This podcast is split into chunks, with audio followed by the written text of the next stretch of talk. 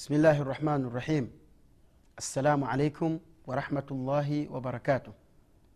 الحمد لله رب العالمين والصلاة والسلام على من لا نبي بعده سيدنا ونبينا محمد صلى الله عليه وعلى آله وأصحابه ومن سار إلى نهجه ثم اكتفى أما بعد. wapenzi watazamaji wetu baada subhanahu wa taala na kumtakia rehma kiongozi wetu mtume wetu muhammad salllahu alaihi wasallam wapenzi watazamaji wetu karibuni tena katika kipindi chetu cha alwaqfatu tarbawiya fi lqurani lkarim tulizungumza katika halaka iliyopita juu ya sababu za tauba na pia bado tunaendelea kuzifafanua na kuziweka wazi sababu ambazo zilizofanya tauba iwe ni wajibu kwetu sisi. Katika halaka iliyopita tulizungumza kuhusiana na, na, na sababu ambayo iliyofanya kwamba tauba iwe ni, wazi, iwe, iwe, iwe ni wajibu kwetu sisi kwa sababu mlango wa tauba uko wazi. Tukasema mlango wa tauba haufungwi isipokuwa katika nafasi sehemu mbili. Sehemu ya kwanza tumesema kwamba wakati roho inapotaka kutoka. Na tukazungumza kwamba roho kutaka kwake kutoka kuna mambo ambayo yanaambatana nayo. Kwanza ni kwanza tauba kwanza inakuwa tena haikubaliwi alafu jambo la pili tulilozungumza ni kwamba vitabu vya matendo vinaku, vinafungwa. Jambo la tatu tukasema ya kwamba e, katika mambo tuliyosema kwamba ma, hakuna amali tena baada ya wakati huo. Alafu tukakukumbusha kisa cha sheitani kwamba ni namna gani sheitani anaweza kupata nguvu za kuweza kukupoteza. Lakini ikiwa mwenyezimungu subhanahu wataala umeona ikiwa mwenyezi mungu subhanahu wataala atataka wewe uongoke basi atakupa thabat atakupa thika katika nafsi yako kiasi kwamba hautaweza kumsujudia yule sheitani ambaye unayemwona kwenye arshi kubwa imelembwa na watu na nini. Alafu katika pembe pembezoni mwako mwa kulia na kushoto kuna uh, watu ambao unaowajua. Lakini pale unapomsujudia basi vile vitu vyote vinapotea kwa hiyo unakufa ukiwa ni kafiri. Lakini unaposema kalimatu tauhidi katika kipindi kile unaona unaposema la ilaha illallah muhammadu rasulullah basi unaona arshi yote inapasukapasuka tayari kwa ajili ya kuja malaika kuchukua roho yako ukiwa umekufa na kalimatu tauhid halafu unapelekwa roho inapelekwa kuripotiwa kwa mwenyezi kwa kujiandaa ishuke tena uende kuneemeka na neema za kaburini.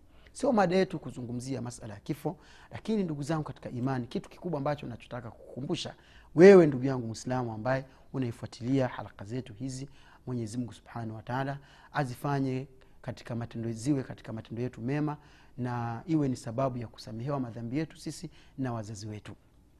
Ewe ndugu yangu mwislamu hebu jiulize kwamba hali ambayo ulioisikia katika halaka iliyopita wewe umejiandaa vipi kufanikiwa nayo? Kwa sababu yule anayeafikishwa katika hali ile ni yule ambaye aliiandaa akhira yake. Alikubali kutubia wakati ambao alikuwa na muda wa kutubia lakini kama hautaandaa mazingira yani kama hautaandaa mazingira basi hautaweza kutubia.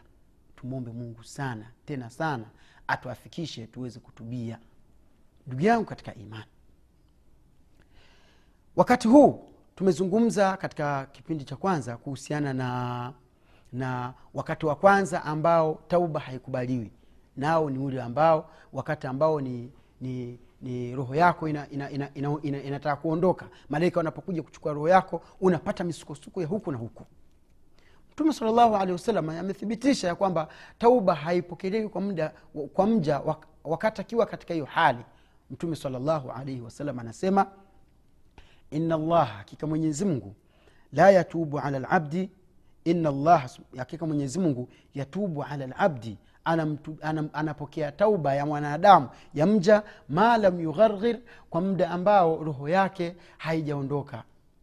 Lakini roho roho inapokaribia kuondoka malakulmauti ameshakuja wanataka kuichukua roho yako basi hata utubie vipi ule mlango unakuwa umefungwa. Ndugu yangu katika imani na ufaidike uvune utumie wakati huu ambao mlango wa tauba uko wazi kabla haujafungwa yaani utubie kabla haujafungwa ule mlango. Kwa sababu unapofungwa tena yani majuto hayatakufaa wewe eh? alafu yani malalamiko na vilio havitakufaa wewe ndugu yangu katika imani. Ewe ndugu yangu katika imani. Kabla an taghudha asabia nadam kabla hauja, hauja, haujatafuna vidole kwa ajili ya majuto basi utumie muda wako wa kutubia kabla mlango hujafungwa ewe ndugu yangu katika imani utumie muda huu wa tauba kabla mlango haujafungwa. Kwa sababu mlango ukishafungwa basi tena wewe ndio kama hivyo. Mtume saa salam anasema idha mata bun adama kata amaluhu. Mwanadamu anapokufa basi tena ibada zake zimekatika. Illa min thalath isipokuwa mambo matatu. Sadakatun jaria au ilmun yuntafau bih au waladun salih yaduu lah. Kwamba sadakatun jaria sadaka ulioitoa wewe zama zetu za sasa watu hawataki kutoa sadaka. Watu hawataki kutoa sadaka. Akitoa labda pengine atoa shilingi mia mbili shilingi elfu moja basi.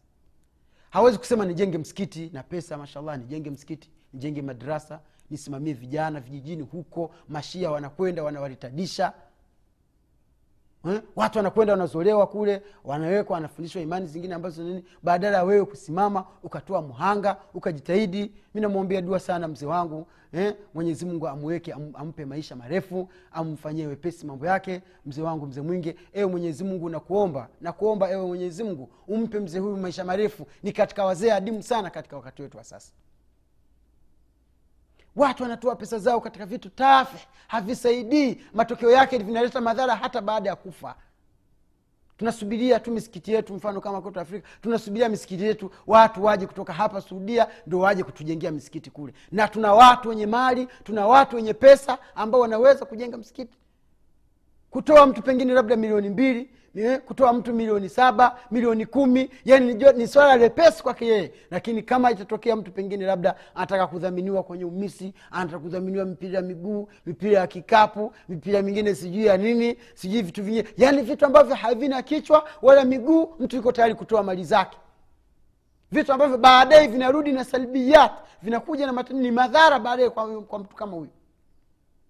Ndugu yangu katika imani tufaidike na huo muda wakati wetu wa pili ambao tauba haipokelewi kwa mja indama tatluu lshamsu min maghribiha wahuwa alqiyamatu lkubra wakati kiama kinaposimama basi mwanadamu tauba yake tena haipokelewi tena.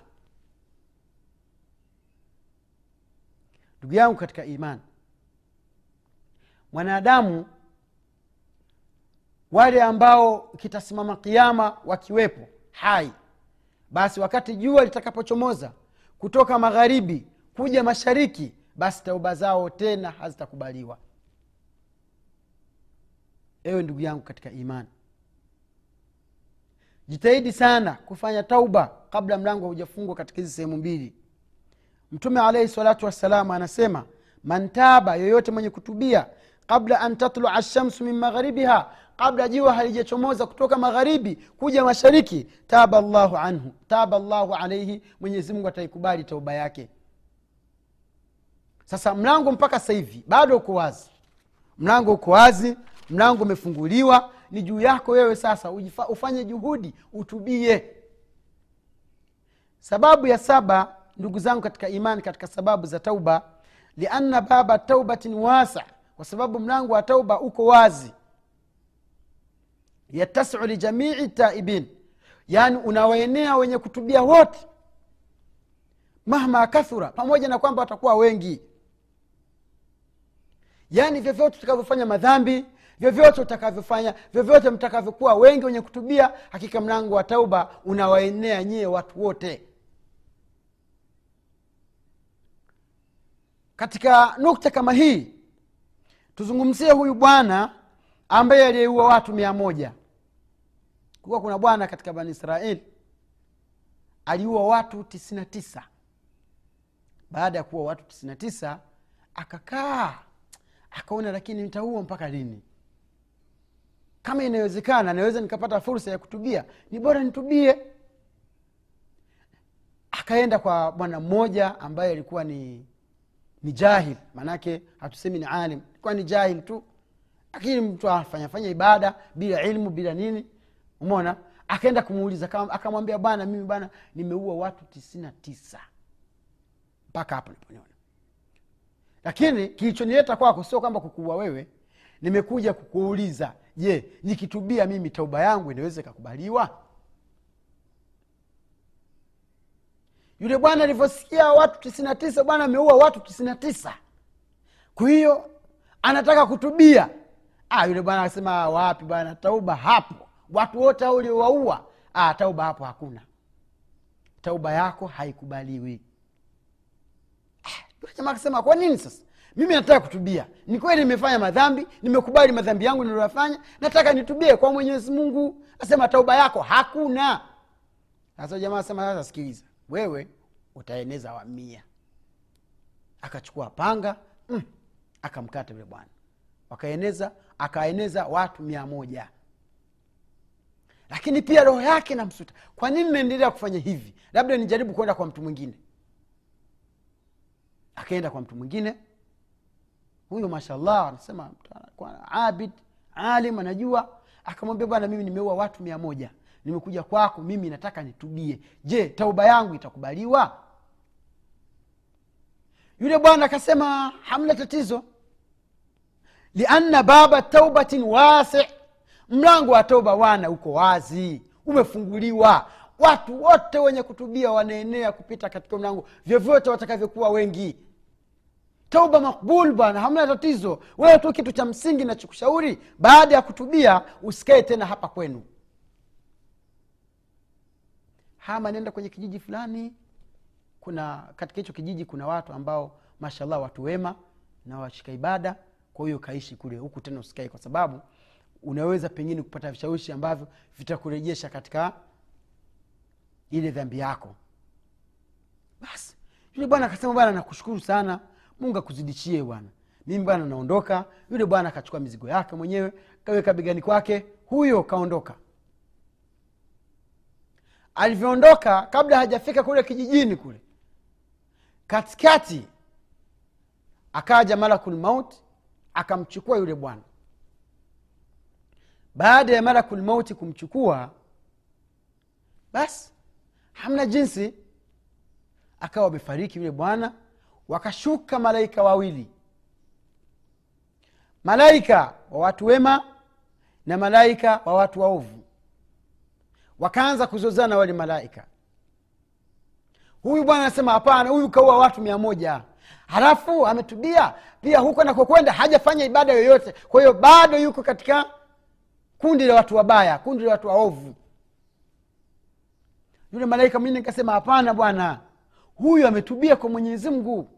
Na mwenyezi mungu anaikubali tauba. Kwa vyovyote amekufa akiwa ni mumini mzuri huyu yuko katika watu wema. Angaliani hadithi sahihi.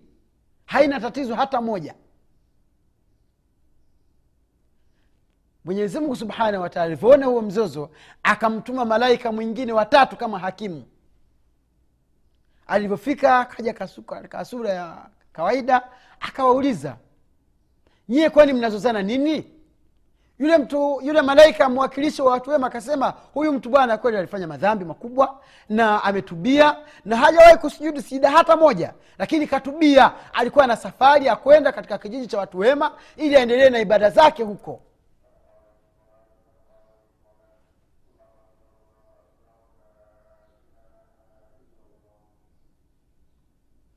kwa hiyo amefia hapa baada ya kufia hapa ni wajibu mimi nimchukue baada ya kumchukua nimpeleke katika watu wema.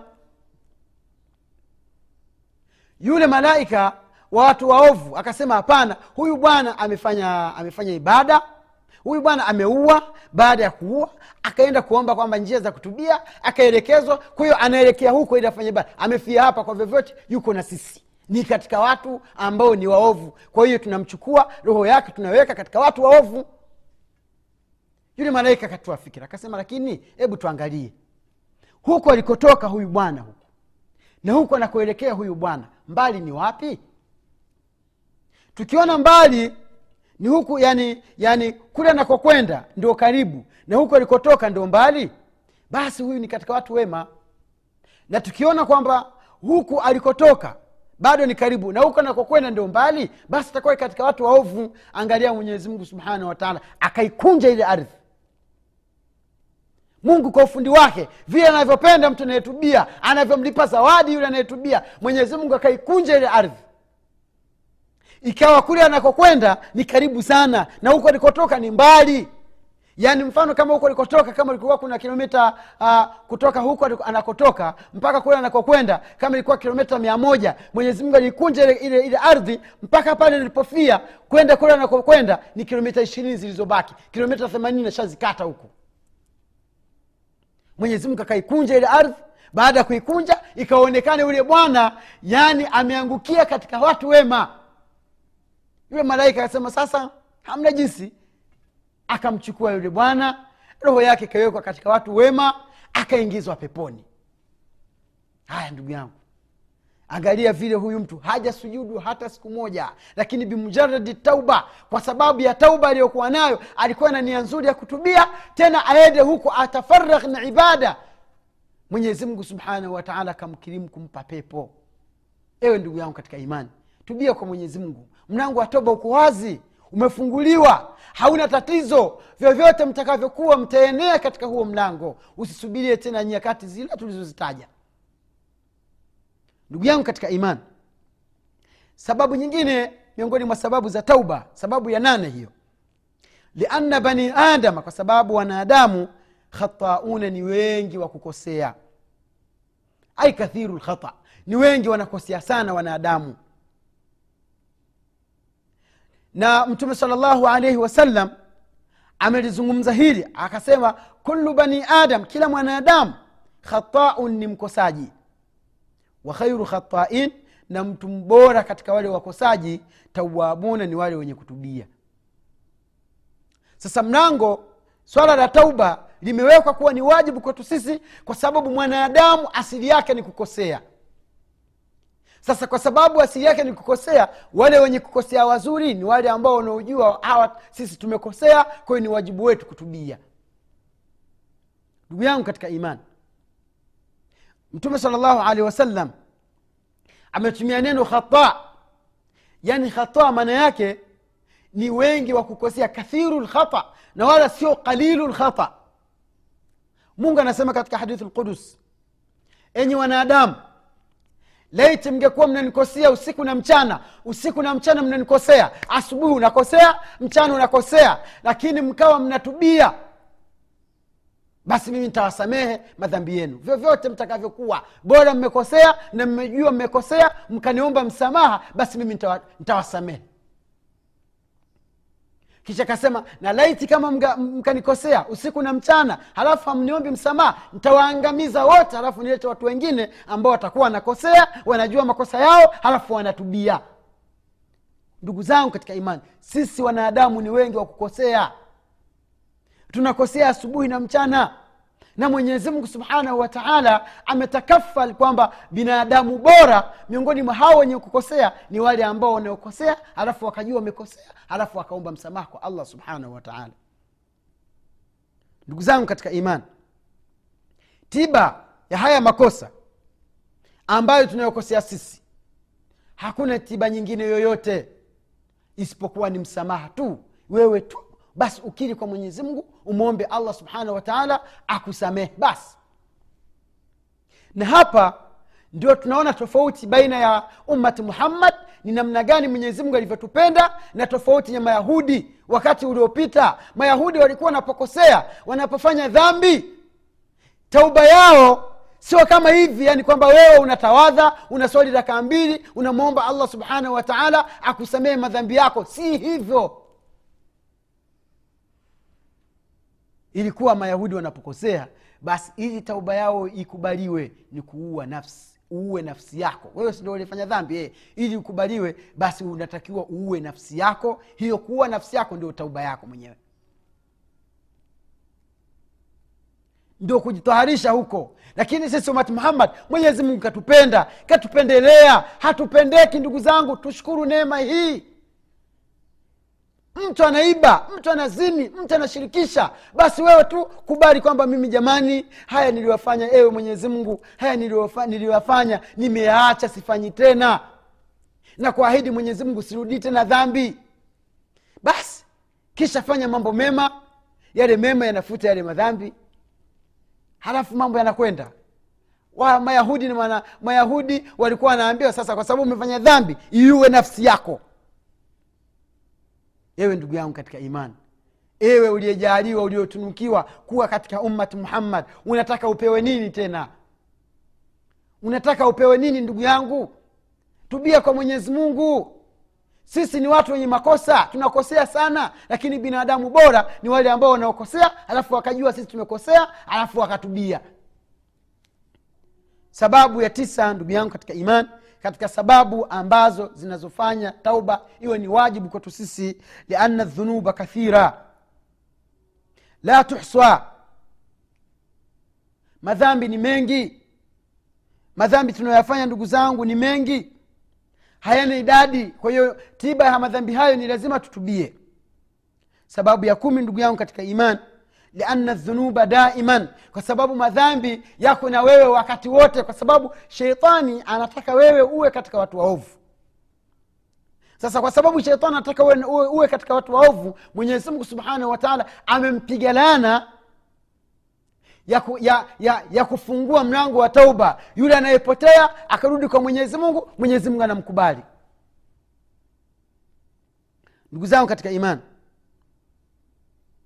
mtume sal llahu alaihi wasallam anasema katika hadithi lqudus yaqulu llahu taala anasema mwenyezi mungu mtukufu katika hadithi lqudus ya ibadi enyi waja wangu innakum tukhtiuna billaili wannahar hakika ninyi mnakosea usiku na mchana hakika nyinyi mnafanya madhambi usiku na mchana. Wa ana aghfiru dhunuba jamia na mimi ni peke yangu nayesamehe madhambi yote fastaghfiruni niombeni msa, niombeni msamaha mimi mwenyezi mungu. Aghfir lakum nitakusameheni. Niombeni msamaha mimi mwenyezi mungu nitakufutieni madhambi yote ambayo mliokuwa nayo. Ewe ndugu yangu katika imani jitahidi. Mungu amesema sisi tunakosea usiku na mchana. Tunakosea kila asubuhi kila mchana kila jioni kila usiku tunafanya madhambi lakini mwanadamu bora ni yule ambaye anayeomba msamaha. Mwenyezimungu subhanahu wa, Mwenyezi Mungu subhanahu wataala akasema hakika hakuna anayesamehe dhambi isipokuwa ni mimi. Basi niombeeni msamaha nitakusameheni. Ndugu yangu katika imani mwenyezimngu subhanahu wataala pia anasema ina llah akiwa mwenyezimngu basata yadahu billaili amenyosha mkono wake usiku liyatuba msiu nahar ili aweze kutubia anayefanya madhambi mchana. Sasa sisi wakati wote tunafanya madhambi. Lakini njia nzuri umona dawa ya, ya, ya yale madhambi ni kumwelekea mwenyezi mungu na kutubia kwake. Sababu ya kumi na moja lianna dhunuba mutanawia kwa sababu madhambi yako tofauti. Ni wajibu kwetu sisi kutubia. Sababu za kutubia kwa sababu madhambi yako tofauti. Madhambi hayako aina moja. Anasema kuna madhambi ya macho katika kuona tunaangalia vitu vingi. Unaangalia wanawake. Unaangalia vitu vya haramu. Unaangalia mambo ambayo mwenyezi mungu amekukataza usiangalie. Hmm? tuna madhambi ya, ya, ya kusikia. Watu wanasikia miziki watu wanasikia mataarabu tena tena wengine waislamu wengine bado wanaakili kwamba eti taarabu ni mziki wa kiislamu. Hakuna katika uislamu mziki wa kiislamu. Kitu mziki hakuna. Mziki yote ni sauti za sheitani. Shetani anasema anamwambia mungu nitawaita kwa sauti yangu mimi. Sauti ya shetani wewe unategemea nini? Ibnu umar alikuwa anapita akasikia mlinzi, mchunga kondoo anapiga ile nai yake ile anapiga mlunzi na ile nai akaweka masikio yake akaweka vidole vyake ndani ya masikio yake. Baada ya kuweka vidole vyake ndani ya masikio mpaka alipovuka huko akamwambia yule mtu aliyekuwa naye je unasikia chochote? Akasema sisikii chochote. Akamuuliza kwa nini mfanya hivi? Kwa sababu ile ni sauti ya sheitani. Haya kwenye, kwenye mziki kuna gita. Kwenye mziki kuna kinanda kwenye kwenye mziki kuna kila aina ya uchafu ndugu zangu. Zote zile ni sauti za sheitani sheitani anasema nitawaita mimi kwa sauti zangu. Kwa hiyo kuna madhambi special kwa ajili ya masikio. Mbaya zaidi mtume anasema wale wenye kusikiliza ghani litamiminiwa risasi iliyochemshwa ya shaba ndani ya masikio. Ewe ndugu yangu mwislamu masikio yako ni kweli yanaweza kuhimili chuma kilichoyeyushwa kikawa kama uji halafu kimiminiwa kwenye masikio yako. Wewe unaona kweli moyo wako nafsi yako masikio yako yanaweza kuhimili adhabu hiyo? Ewe ndugu yangu katika imani kuna madhambi ya ulimi. Ulimi ndugu zangu ni mtihani. Ulimi ni fitna. Kila siku asubuhi viungo vinasema kuwambia ulimi ittaqillaha fina ewe ulimi mwogope mwenyezi mungu kutokana na sisi viungo vingine tusije tukaadhibiwa kwa sababu yako wewe. Ulimi ndugu zangu ndio kitu pekee ambacho kitakachowatupa watu motoni. Ulimi ndugu zangu kitawaingiza watu wengi sana motoni. Dada zangu zishikeni ndimi zenu. Mama zangu zishikeni ndimi zenu mwogopeni mwenyezi mungu katika hivyo alivyowapa mwenyezi mungu katika neema ya ulimi. Ulimi ni kiungo kidogo lakini mtihani uliokuwa hapo kwamba unamsema ndugu yako mwislamu unazungumza una, una, una aibu za watu wewe utamwambia nini mwenyezi mungu pindi utakapoombwa haki za watu? Ewe ndugu yangu katika iman kuna madhambi ya mikono. Mikono inaiba mikono inachukua vitu vya haramu mikono inaandika vitu vya haramu mikataba ya riba mikataba ya dhulma mikataba ya ghishi. Yaya yote ni katika madhambi ya mikono ndugu zangu katika imani tuepushe mikono. Ndio maana mwenyezimungu anasema ya ayuha ladhina amanu enyi watu mlioamini quu anfusakum ziokoweni nafsi zenu wa ahalikum nara na ndugu zenu kutokana na moto ambao moto huo kuni zake ni wewe na mimi pamoja na mawe ewe ndugu yangu katika imani Miongu, kuna madhambi pia ya tumbo. Tumbo ndugu zangu linakula vitu vingi. Tumbo pia ni mtihani tena tumbo ndio baba wa mitihani. Kula vitu vya haramu ni moja katika sababu ambazo zinazofanya dua zetu zisikubaliwe kwa haya machache ndugu zangu tuwe sote tena katika kipindi kitakachokuja tukizungumzia sababu zinazotufanya sisi tuweze kutubia ili tuweze kufanikiwa katika maisha yetu ya duniani na kesho akhera. Kwa haya machache ndugu zangu usibanduke kwenye televisheni yako kuwa makini na vipindi vyetu vitakavyokuja. Tumwombe mwenyezimungu aturuzuku atupe ilmu yenye manfaa subhanaka allahuma wabihamdik nashhadu an la ilaha illa ant nastaghfiruka wanatubu ilaik wassalamu alaikum warahmatullahi wabarakatuh